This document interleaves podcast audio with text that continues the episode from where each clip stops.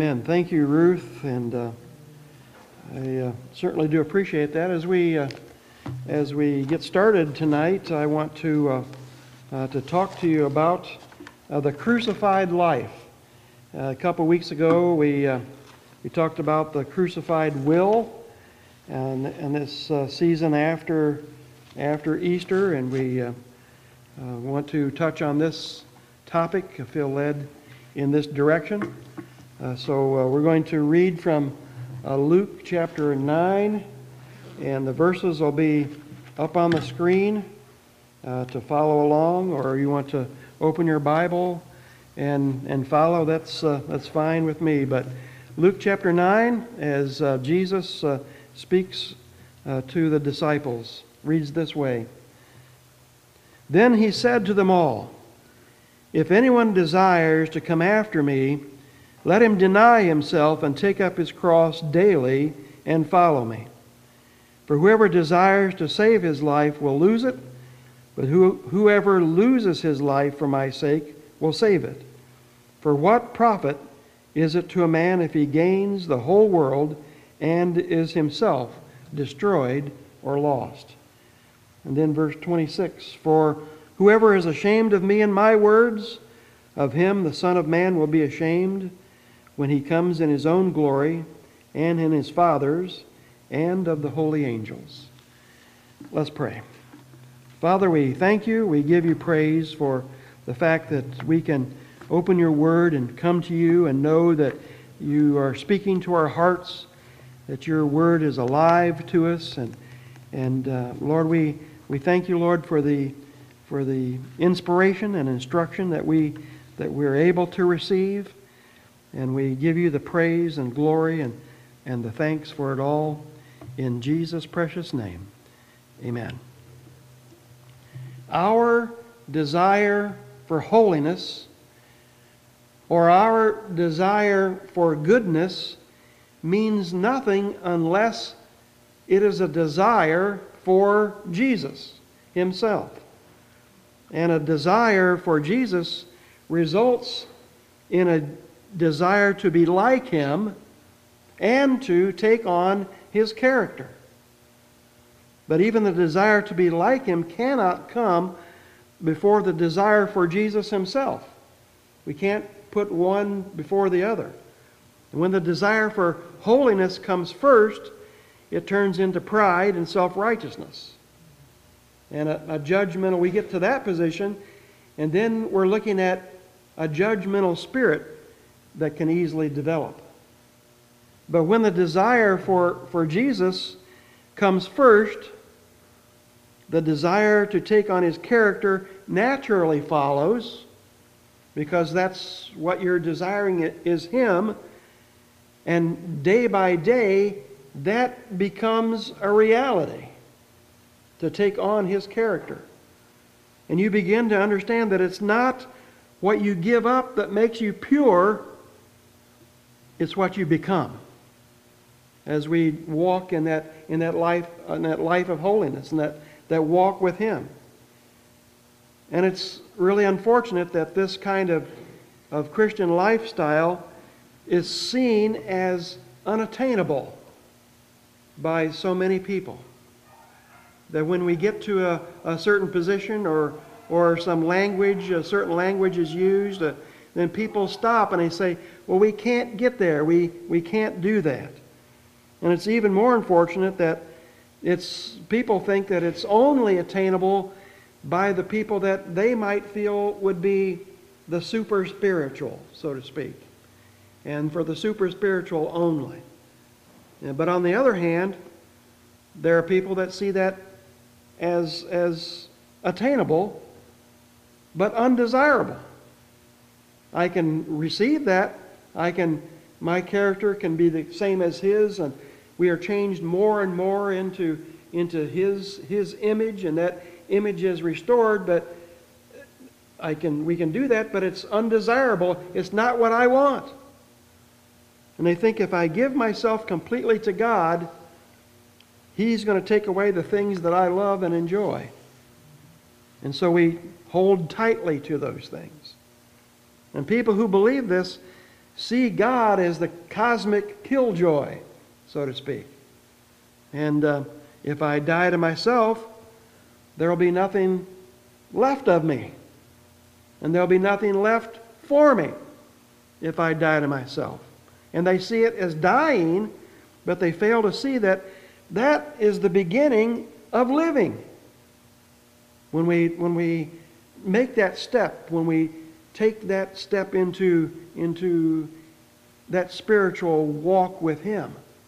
So, the first thing I'd like to point out uh, this evening is that in order to understand the crucified life, we must understand who God is. Your love for God, your love for God is directly related to your understanding of who God is. And you can see that in many Christians' lives and as uh, and many people around us that are believers. If you think that God is mean and vengeful, then you're not going to have a very large place in your heart for him. If you believe that he delights in taking your joy away, you're not going to get very close to God. And you're going to stay at, at arm's length away. And if you're not sure you can trust God, you're not going to open up your heart very far because of that mistrust. And if you you think that he pays more attention to what you do wrong than what you do right, then you'll want to stay completely away from him. You don't want to feel that conviction, that, that heavy hand. But if you understand who God really is, you will run to him, leaving everything else behind. He is the God of all compassion.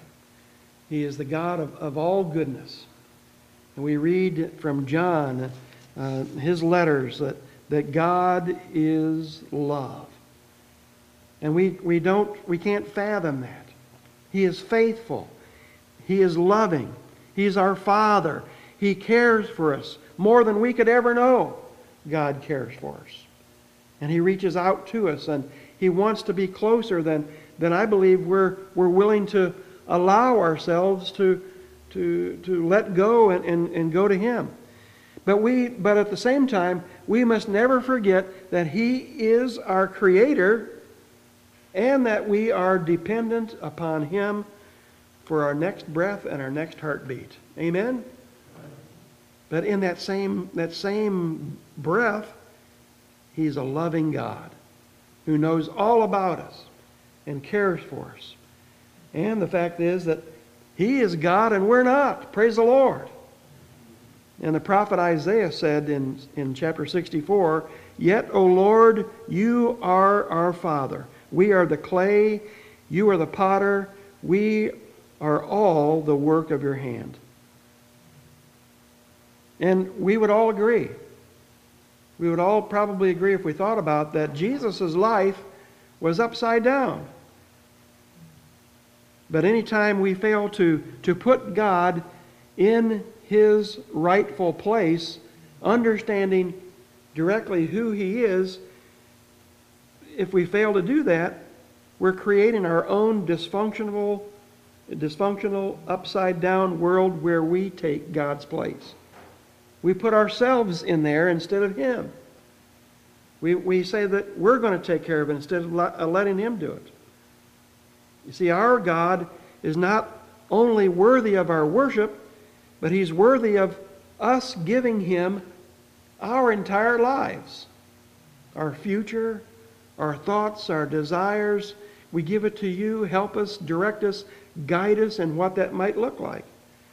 And when we give up life to receive life, we discover the joy of what life was designed to be. And when we're going through life just bumping along, that's not the way God designed us. He, he didn't design us to, to be that way. He wanted to, He designed us to be dependent upon Him and His love and His direction, to show Him, show Him our love and our worship. And when we come face to face with God, the only appropriate response is full surrender. That's all we can do.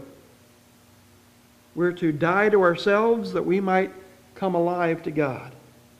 When you understand who God is, then you begin to realize that you owe Him everything. Everything that you are, everything that you will be.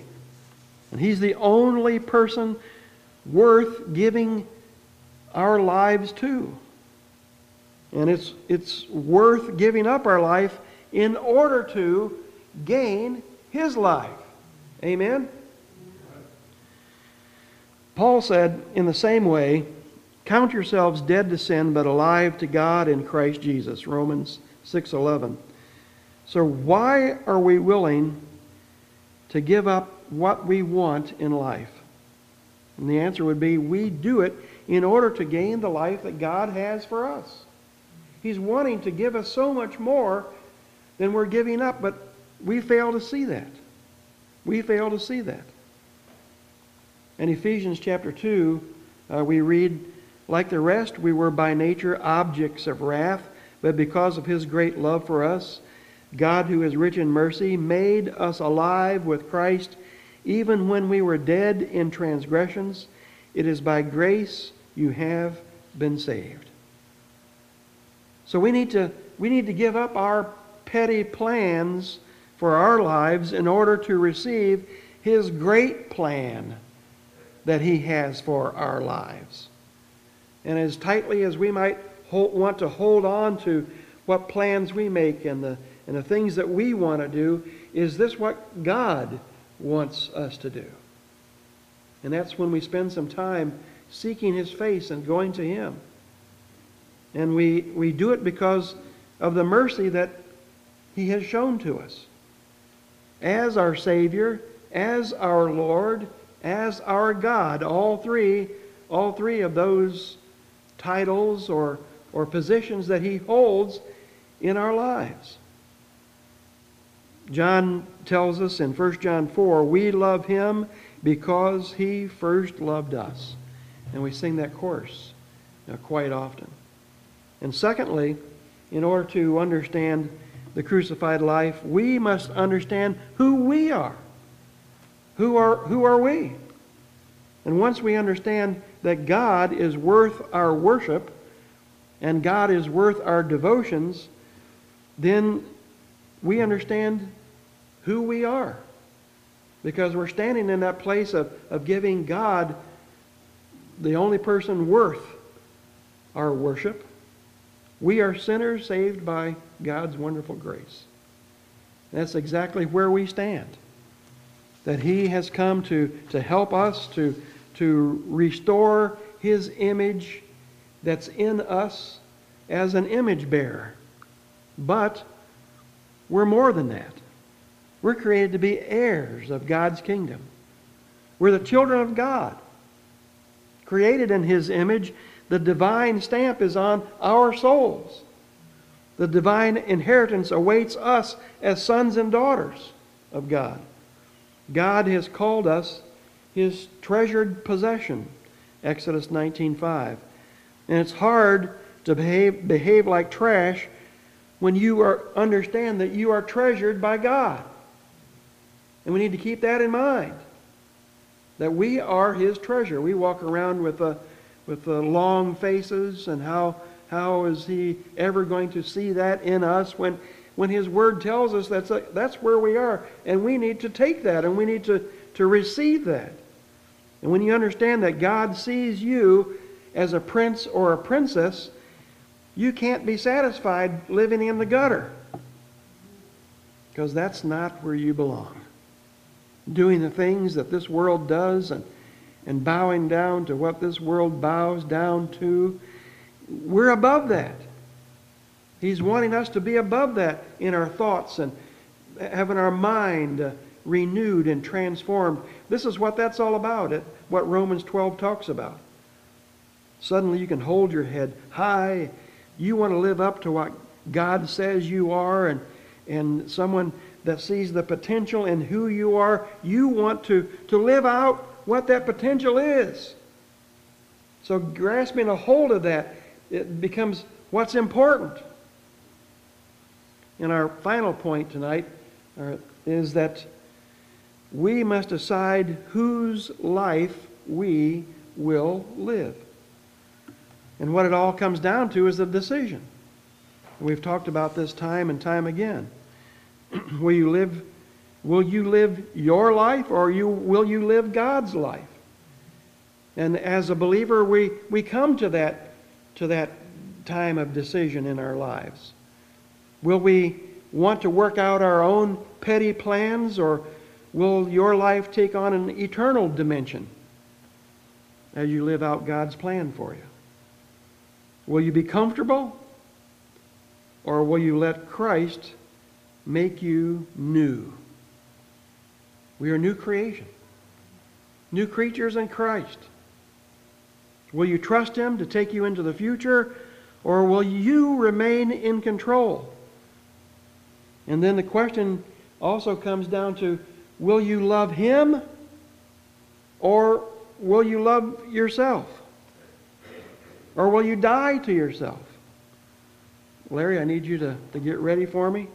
You have to make the decision to die completely to your old life, to your old plans, to your own desires, and let Him take control. Let Him, him guide the direction in which you're going to go.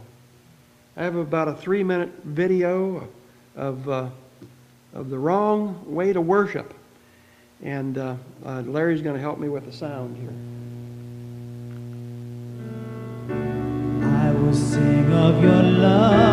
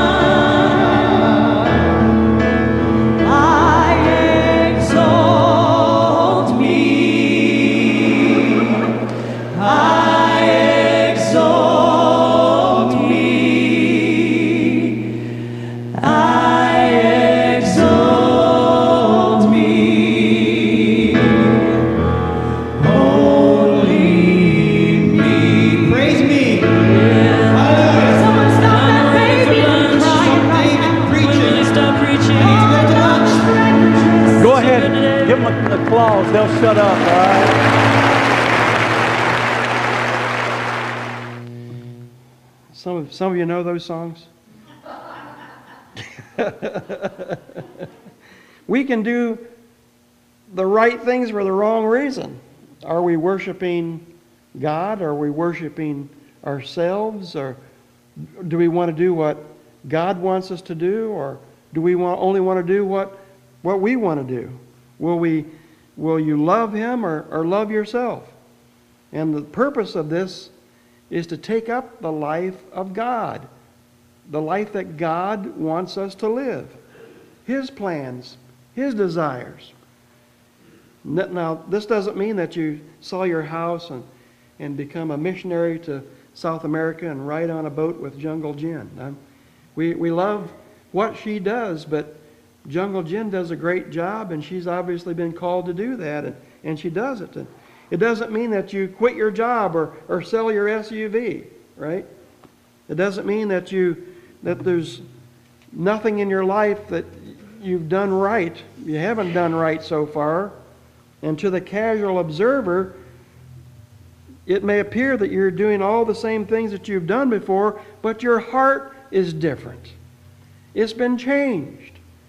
There's a new person. We talked this morning about Peter and about how, how bold Peter was. And then, and then Acts chapter 12, we get there and he's asleep. And the angel appears and has to poke him in the side to wake him up. That peace that's in his heart because of the Holy Spirit, because of that change, that, that, that purifying, that renewing, that new life, the new creation. Your goal is not to please yourself, but to please God. And when you seek Him and when you live a crucified life, that's exactly where you are. Where you are. Your attitudes, your motives have turned around. Now, you don't have to wear a robe and, and, and eat locusts, right? You don't have to go out and, and make great, great sacrifices. Real life, real life that you run into will present you with some great opportunities to die to yourself and to choose God each and every day. One man's life. He was asked to do the most difficult thing imaginable. We, we've talked and we've been talking on Wednesday nights about uh, Abraham and Sarah. They were childless. God had promised that they would be parents of a multitude. Your offering would be, your, your offspring would be as vast as the stars in the sky or the sand on the seashore, but they had no children, not one. It was very late in their lives. You know the story. And when they finally had a son, his name was Isaac, and that meant laughter because, because Sarah thought that that was hilarious, that she was so old in, in life and advanced that, that God was going to start with this one. Their hopes came alive, and now, now they believe that God could do everything. But then God all of a sudden one day says, Abraham, take Isaac, your only son Isaac, and, and go where I show you and offer him as a sacrifice. You know, to you and I, that, that's, that would be tremendously difficult. You know, how are we going to do that?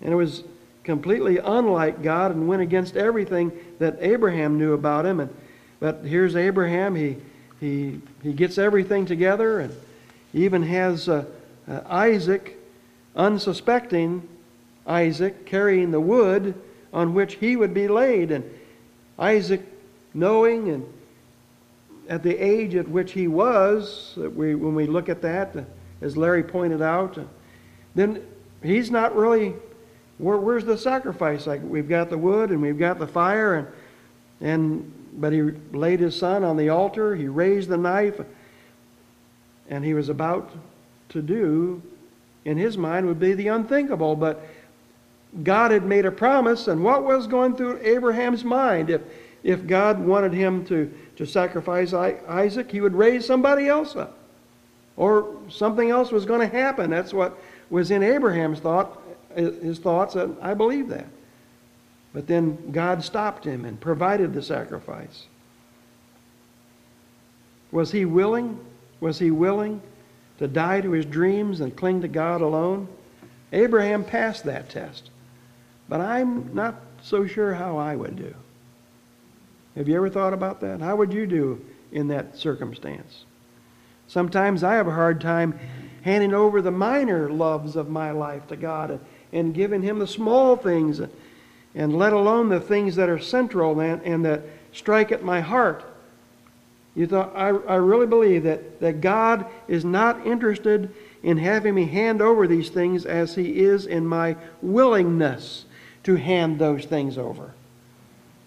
And they don't have to be bad things, the good things in life. If those things begin to take God's place, if our work for Him begins to take the place of the one with whom we are worshiping, or those things distract me from loving Him, then I must be willing to place them on the altar and, and lift the knife. It's a part of taking up my cross daily. And that's what that's all about. Living the crucified life. And then he asked the question at the very end of that section of verses that we read What good is it for man to gain the whole world and yet lose or forfeit his very self? Let's all stand. Father, we, we thank you and we praise you tonight, and we give you praise for, for this wonderful day that you've given to us. We thank you, Lord, for, for your word and the truth of your word. Help us, Lord, each one to, to consider what living the crucified life means to us. What things that we, we may be putting in your place and uh, taking away from you. Help us, Lord, to understand what those things are and to, and to put those things aside and, and to walk with you and, and to be with you. We love you, we thank you, and we give you the glory for, for all that you do. Be with us throughout this week, we pray.